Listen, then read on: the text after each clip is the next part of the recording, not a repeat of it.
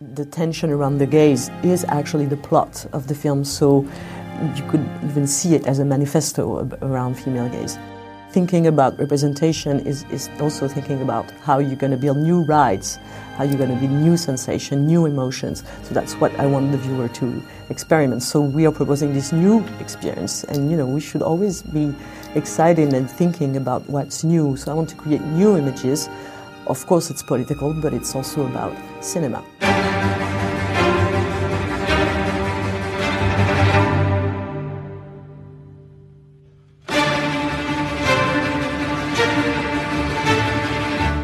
Hello, welcome to the Extra Credits Plus of what Celine Sciamma calls her Manifesto of the Female Gaze. I think this is a contemporary masterpiece. Yeah. Portrait of a Lady on Fire. I'm Trey. And I'm Kelsey. What a movie! I'm so excited for our conversation today. Quite the film. Yeah. Celine Sciamma said she wanted to make a counterculture romance, a film exploring an echo of a love, a melancholic romance that is over while it's happening, and a fleeting memory being retold to the audience. She is quite a way with words. She is a poet. Wild. Yeah. She's one of the best filmmakers to watch give interviews because she's not even like recycling, you know, what you Sure. would normally hear on a press tour of like, here's what this means. She's always throwing out like banger quotes. Yeah. Like she I have one that I wrote down. She said it's not for- her native language either, which is Yeah. wild. Yeah. She said for Portrait of a Lady on Fire that she wanted to capture the highest emotional journey possible just to tell a story about what it's like to grab someone's hand. Wow. That Yeah. sounds like a through line of her work because that feels like That's Petite true. Maman or Water Lilies. You can see that in a lot of her films. Yeah, there's something so interesting about her filmography in that she's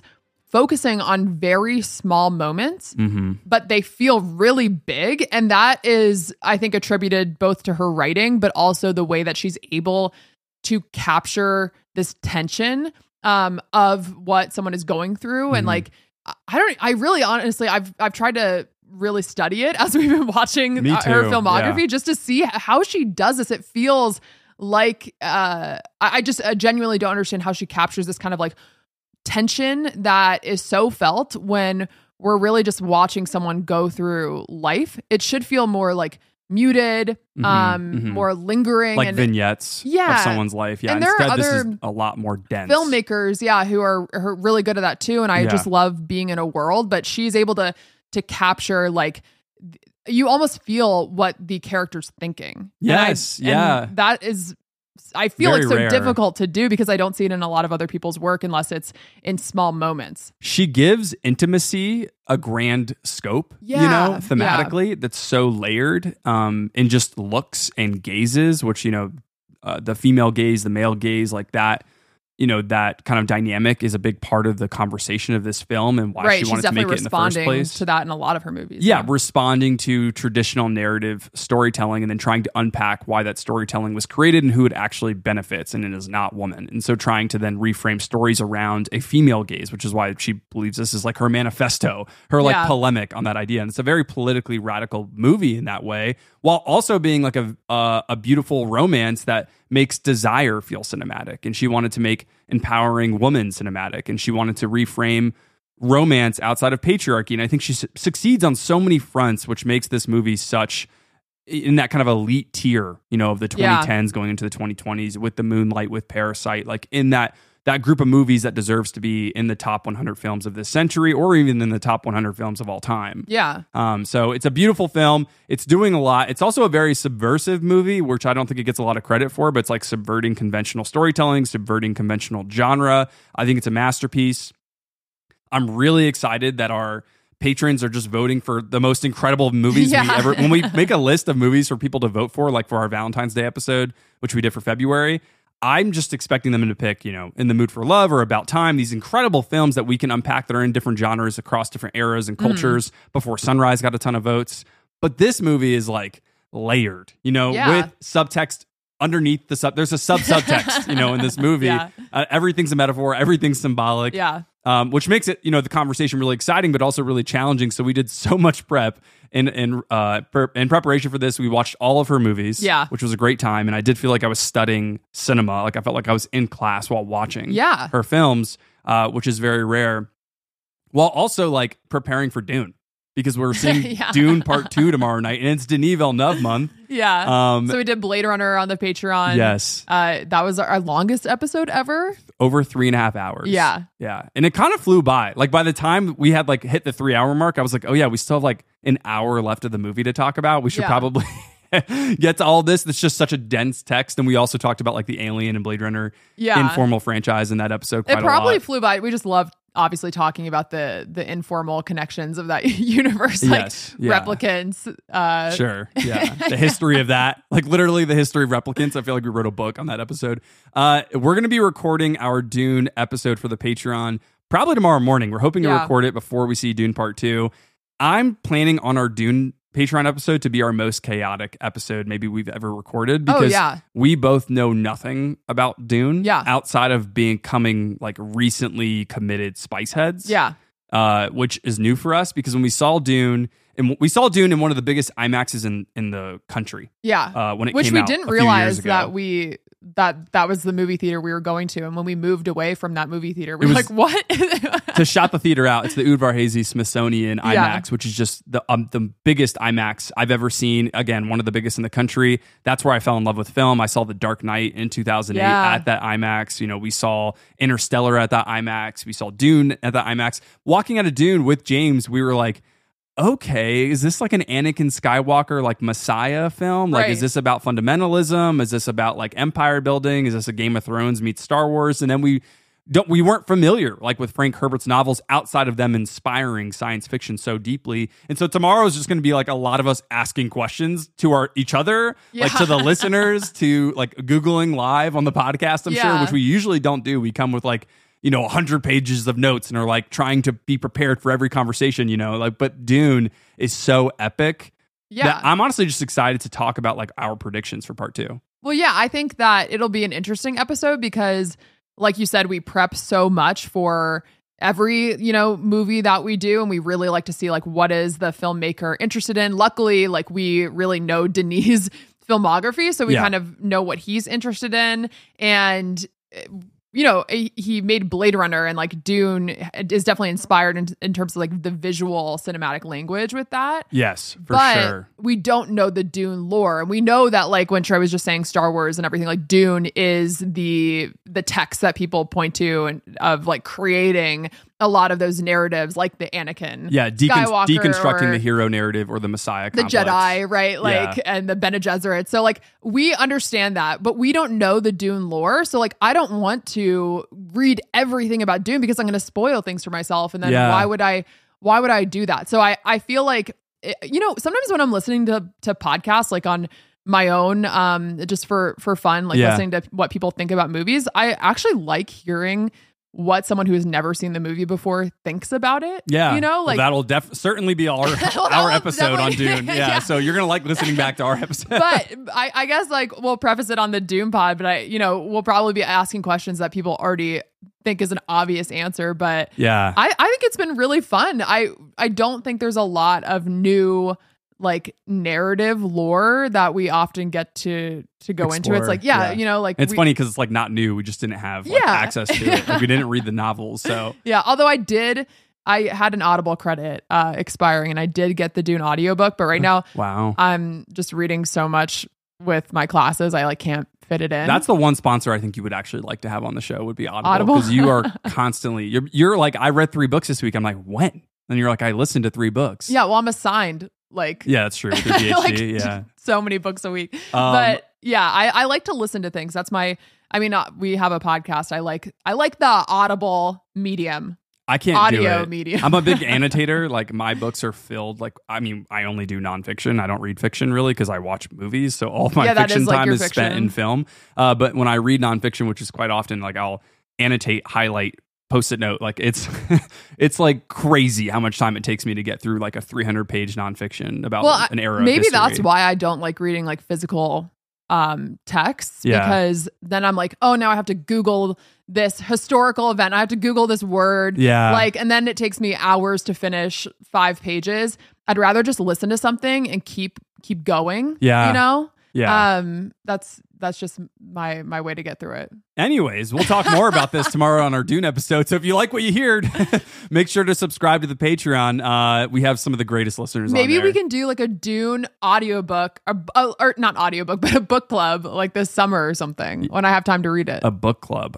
I don't know. No. I want to make a film club. Like that's what this is, you know? Okay. Like I think book club would be fun like when we get to it. We got to give ourselves like a certain quota. We got to meet for listeners and then we'll we'll do a book club eventually. yeah. Stick to the movies right now. Yeah. In terms of unpacking conventional narratives and mythologies like Dune, that's not unlike what Celine Sciamma's goal was in Portrait of a Lady on Fire. It's true. Yeah. Good transition there. So Yeah. I want to start today's episode by saying that Celine Sciamma is now one of my favorite filmmakers. I didn't want to come on the podcast and say that because it seems like I'm trying to like jump on the train really late, but it's exactly what I'm doing. I don't care, like make room for me. I watched all five of her movies, you know, some for the first time over the past two weeks, multiple times. And I think she's in rare company where she's like an obvious auteur who's only made five films, you know, and she didn't do a lot of short films before her career started. Like I think hmm. her her thesis script coming out of film school was Water Lilies. So she went straight to making that movie in her Yeah. 20s. And it's an incredible first feature. So I'm really glad that we get to discuss how incredible and talented she is, and also the collaborators on Portrait of a Lady on Fire, from the performers to the DP, like helping cultivate one of the most mesmerizing movies I've ever seen, one of the best sound designs I've ever heard. Uh, there's gonna be a lot to talk about. This is her masterwork. And I think we can talk about the fact that this is a period romance that is also subverting the period romance. And, Right. And maybe discussing why the period romance is often rooted in a form of classism that is never like revealed or unpacked in those mm-hmm. movies. And also how this film is exploring it's kind of a contemporary movie. It's in pre-revolution France, so it's 250, 300 years ago, but it's talking about contemporary ideas. And this is Celine Sciamma's like historical project, and she calls it her manifesto. This is a polemic film, a very radically political movie, because she's saying, "Hey, woman's liberation and woman's oppression happens in cycles. This has happened all throughout history, and that's what I'm trying to tell through Portrait of a Lady on Fire." And so she you know, uses the audience's, you know, she trusts the audience's intelligence, not just emotionally, but just like uh, their literary intelligence, like analyzing the film. And so she uses this idea of the movie trying to deal in subjects and muses Yeah. as a way to interrogate how audiences sometimes can objectify films or people characters in films and how women are usually portrayed as these passive figures in art and have been actually historically very active figures in history and have been then erased from history. Right. And I think she does all of this in this under 2 hour movie while deconstructing like mythologies, like Greek myths, which is a big part of this film. Yeah. Uh, Yeah. I mean, she's in all of her movies, she's interested in looking at constructs and the constraints that her characters are facing in their like everyday lives, uh, in their relationships. Mm-hmm. And she's also interested in the like idea of the like politics of desire in all of her movies. So we can talk about her filmography, but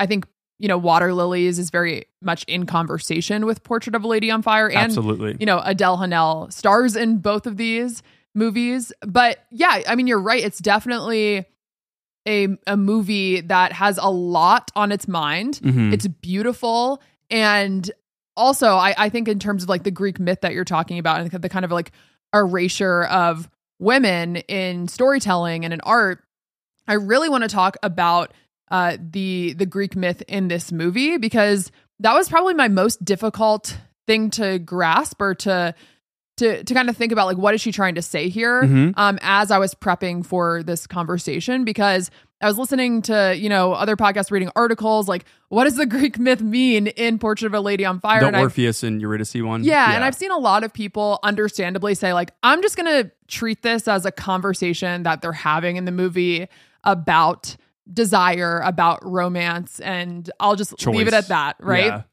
Yeah. Um it's kind of a bonding moment for the characters. Um and then I've seen other people talk about it in in terms of like what it means for the characters towards the end of the movie. Mm-hmm. I actually think I have a reading that I, I haven't seen really, but kind of ha- have like put together through watching Celine Sciamma talk about the movie Mhm. and just, yeah, again, like watching it so many times in preparation for this episode. So I just want to hear like during our conversation today, not right now, but what you think about the myth. Because I actually think that in terms of the script, it is really intentional and in like purposefully kind of uh, rooted as a what the story that she's telling. It's not just like a small piece or a small scene. Yeah. So I definitely want to hear your thoughts on that. But um and just in terms of like the art commentary that you're talking about also, I think it's so smart to have this kind of like artist and who gets to decide uh, the conventions of art. Yeah, the code, and the who's codes of art. respected in art. Yeah. I I just love the that kind of commentary going on in the movie itself, um, and and having this portrait be a, a larger metaphor about the basically film, um, the film industry. Yeah, I mean that's so there's lots of layers, right? I feel like there's sub sub subtext in Yeah. some moments. Like and I'm not, you know, joking about that or I don't think it's that pretentious because the movie is so beautiful to watch and so you never I feel like I'm suspending disbelief with all the subtext that's going on because there's metaphors everywhere, there's symbolism everywhere. I think what I'm most excited to talk about today, everything you just said, yes, but also just this like memorable tension between Marianne and Eloise and like mm-hmm. their dynamic going from this traditional relationship between artist and object and how it evolves into this mutual respect and admiration of where they both treat each other like fully realized individuals by the end of the film. And Marianne like specifically dropping her socialized male gaze that her father had taught her to become an artist in the first Yeah. place, those codes that you're talking about. And her and Eloise both becoming subjects of one another's lives, and Sciamma weaving the subtext of the whole entire film through their relationship because this whole entire film, going back to your Greek myth thing, is kind of a retelling of that Greek myth. And we're definitely going to talk about whether that's effective or not. I do bump on a few scenes in this movie, not really, I, I don't think totally fit in the whole the the narrative. Um, and I still think it's a masterpiece, but it's got like two flaws for me that I really want to talk about. The myth being one of them, just my different interpretations of that. So I'm curious to hear what you think, if you feel similarly. I I do. okay. I wonder if we think that like Probably something similar things, yeah. I mean, we watched the same interview, so yeah. maybe we're like you know taking similar pieces of what Celine Sciamma is saying about the myth's interpretation on this story. Right. So I do think I bump on that a little bit because I just yeah yeah We can get I, into we'll it. get into that. Um, But in terms of the larger scope, yeah, like in terms of reclaiming woman in history, which is the p- purpose of the film, that works. Which is That- why this movie is so radical. and like kind of you're saying this idea effective. of seeing women as like object versus subject Yeah. that is really successful and yeah. and I, I love like their relationship as that is not only visually you know um told to us but also through their their language and their conversations together as like characters Yeah, so there's so much going on in the movie. It's timeless in that way, and I think she was able to make a satisfying period romance while also like to- totally subverting that expectation. So it's radical in its politics, I think, because of what it's saying about the cyclical nature of liberation versus oppression, and because I loved it so much on rewatch and watched it so many times and was finding something new each time. I was Yeah. like, let's watch all of her films. Yeah. So we watched all five of her movies over the past two weeks, and what a like great experience. Each one was special in its own right. Each one has like an exacting tone, a rhythmic style. There is this through line of atmosphere building and ch- tension building through the smallest of moments, like you were saying at the top. And there's like this. I've come to describe it as like this warm ambiance that she creates and her mm-hmm. collaborators create, but it feels like an angry warmth. And I don't mean like angry and like sexist coded language. I No, mean it yeah. more like in this nonconformist kind of pissed off attitude that is like a political angst running through each one of her scripts because she writes her movies. And you can feel it even in the technical filmmaking. It seems like everybody's on the same page socially and politically, which is rare when it comes to these movie kind of movies. you know actually i i never thought of the word anger but you're right there's like a healthy anger in her movies and again Yeah. she is exploring like constructs and and kind of like how even people very close to characters um are like we'll talk about in this movie right like the mom's relationship to eloise Mm. and uh, and those kind of like expectations that it's not just so simple as like the mom making a choice for her and being this villainous character Sure, it's complicated. It's like Yeah. the mom and tomboy. Like there's there's Yeah. complex, nuanced, like flawed, but like loving characters. And that makes it very kind of it makes it complicated. Yeah.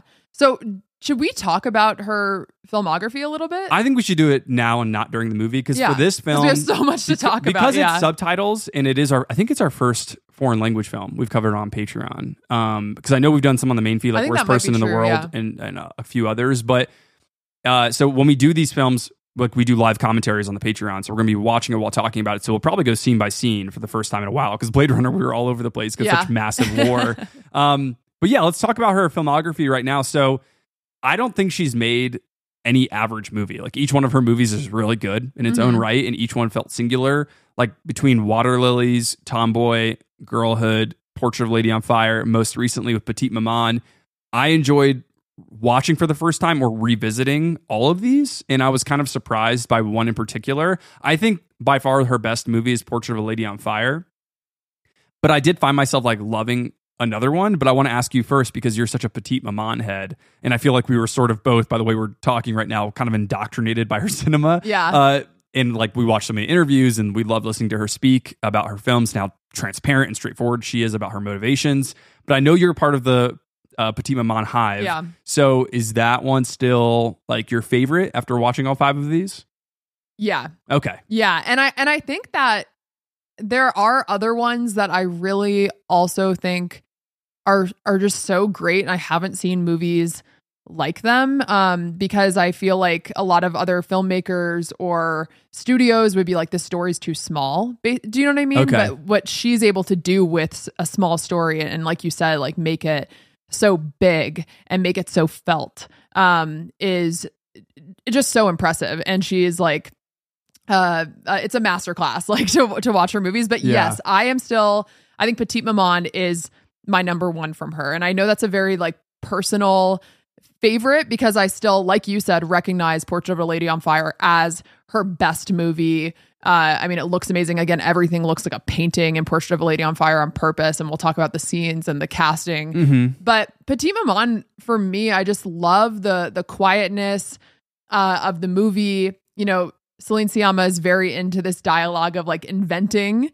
Uh, she Yes, she yeah. has that dialogue in Portrait of a Lady on Fire. She's a great self marketer. Like she's Yeah. she knows how to to sell her films. Yeah. And the idea of like inventing a, a feeling and generationally like what that means and the tension of of that in Mhm. Petite Maman and having it just be so quiet and beautiful and this kind of meditation on your relationship to your parents um Mhm. and their relationship to their parents I think is just so gorgeous and it's like sad obviously but yeah. there's something like hopeful about it. I don't know, or something like it just it feels like real. Like you feel like I it, like there's a, a little bit more understanding like with the characters after after the movie. Um Yeah.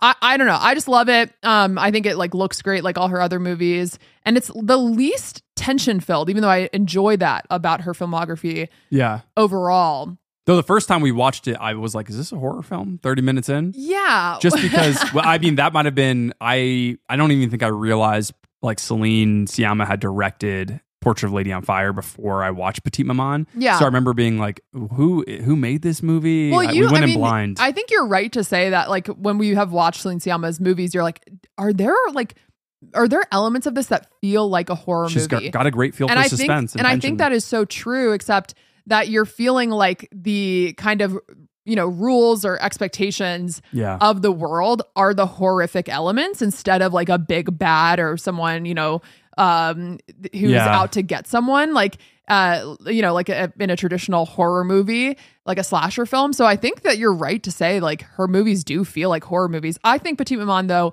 um even though i could see that that those pieces of it because there there are definitely surreal elements i think it's her sweetest movie and, her most meditative for sure. yeah, It, it's the most quiet. I know it's not a lot of people's favorite because of that, but I just also love like those idea, those like generational stories that came out the same year as Gaspar Noé's Vortex. I feel like they're Oh, kind wow. of uh, different sides of that same conversation. yeah. Wow. Um, And I feel like that might be more like Aftersun for you. I mean, a- okay, so I was going to say I didn't connect to Petite Maman emotionally. I was just kind of floored by it technically and in its screenplay and Yeah. being a 70 minute film, which is just something I think Americans suck at. Like, we don't try that enough. We're so maximalist here and sensationalist. yeah, And all of our films have to be like over two and a half, three hours. And I love three hour movies. Like, give me more, please. But like, sometimes a 70 minute, tight, clear, concise movie can feel like a short story come alive cinematically. And Yeah. that's just so difficult, arguably more challenging to than a three and a half hour epic.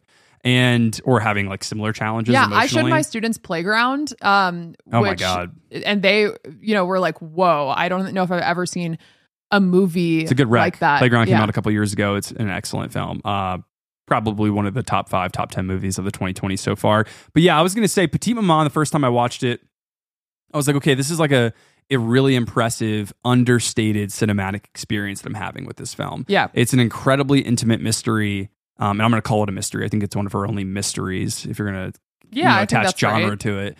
And it's got great performances from the twins in it. I won't say much more about that, not to spoil it. Um, it's a very Also, didn't realize they were twins. yeah, I thought it was like a um, what's that? Lindsay, Lindsay Lohan. Lohan, yeah, Parent Trap situation. Yeah, I thought it was that kind of situation. Uh, shout out Lindsay Lohan, one of the best child performances ever in that Yeah. movie. Um, and this film is like a really special product of the pandemic. I mean, the most horrific things happened during the pandemic, but these smaller, more intimate movies that were made during the pandemic, um, that were made on these like tight schedules in these like closed spaces, like I think of Steven Soderbergh's Kimi, that we just would Mm, yeah. have probably have never gotten, you know, in the, unless filmmakers were trying and artists were trying to do what they love still. And because they had that privilege, they made something really special that I don't think Sciamma could have made outside of the pandemic, which is really interesting. So we'll probably look back at that in 10 years and like kind of study that. yeah, a lot of like that era. smaller scale productions, which is interesting. So everything's so grounded. It's so careful in design. It's both emotional and cathartic. It's really exploring. If people love All the Strangers, Andrew Haigh's film yeah, from this year, that's a great. it's very similar in terms of like it being this like kind of surrealist meditation on the unresolvable you know the unresolvable distance between a parent and a child that's why i loved aftersun so much i Yeah. have really young parents and so the young parent theme of that movie really connected with me and like movies like the florida project really connected with me in a similar way or um minari in some cases and so like those are movies with like young parents just trying to like Yeah. basically make it work and who probably aren't ready to have kids and those that delivers on a, a level of tension. But petite maman is like for people who are very in touch with like their generations and their families. Like i don't really know my outside of my primary family my family that well my extended family. Mm-hmm. and so this petite maman i think is really really a singular movie for people who are very aware of like generational cycles. Yeah. and i think it's uh, singular in that way. So it feels like a claire denis movie. It feels like an ingmar bergman or david lynch or jane campion all of like you know, those are uh, Celine Sciamma's people, you know, so those are her inspirations. And so it makes sense that this is kind of one of her, this is her film post Portrait of a Lady on Fire. Right. Because she wanted to make something very personal to her. Yeah, and I know a lot of up. people were like, "Oh, well, I this was kind of a, a step down or something after Portrait of a Lady on Fire." Yeah. Um, in terms of maybe the like the scope of of how just big Portrait of a Lady on Fire feels, but Mhm. I disagree with that. And I, if you haven't seen Petite Maman, um, I am not recommending it as like this is uh, the best movie you'll, you'll ever see. But I think it's like worth giving a shot, and I love it. Yeah. Yeah, for personal reasons. I think. Yes. Um, I think Tomboy is probably my favorite of hers, even though Portrait I recognize as the best. You know, and that's why her filmography is so special. When you just said that, I was like, I guess Tomboy's like right next to I think she's Portrait and right next to Petite Maman for me she's too. made three four and a half slash five star movies you know like tomboy petite maman and portrait. And so i think tomboy i was just so surprised by. And I, i'd never seen it before. I just watched it for the first time a week ago. I think i've seen it twice. It's only 80 minutes. It's a really easy watch. I mean it's a complicated watch but it's a really Mhm. like it flies by. And it is i i was just wowed by it on like every level i think in its screenplay and its performances it's a radically human film and Mhm. it's so tender it's got an incredible depiction of siblings that i'm not sure exist but it's beautiful regardless and it's got a real like a socio great sibling story. Yeah. I'm, yeah, it's one of the best sibling stories I've seen. It's a real like sociological look at identity and constructs on a spectrum. It's exploring how children observe their environments and their identities and their constructs. It's exploring something very similar to I think what she comes back to in Girlhood, Mhm. which is a more complicated film because that might might not be the movie she should be writing in the first place or directing. Mhm. But that movie as a coming of age film felt very it was heartfelt while being fearless. And then it also like it was something something about it felt like the filmmakers involved knew what it was like to be othered in both Tomboy and Girlhood. Mhm. And I think Celine Sciamma, like as a uh, a queer woman in the film industry, obviously knows what that feels like. And so all of her movies have this kind of relatability in that way Yeah. of what it's like to be ostracized by people around you, especially dealing with class and, and gender. And so I really admire those movies. Love Tomboy. Water Lilies is probably her like out of if you're gonna rank her movies, maybe we could do that later. Is my fifth favorite, but it's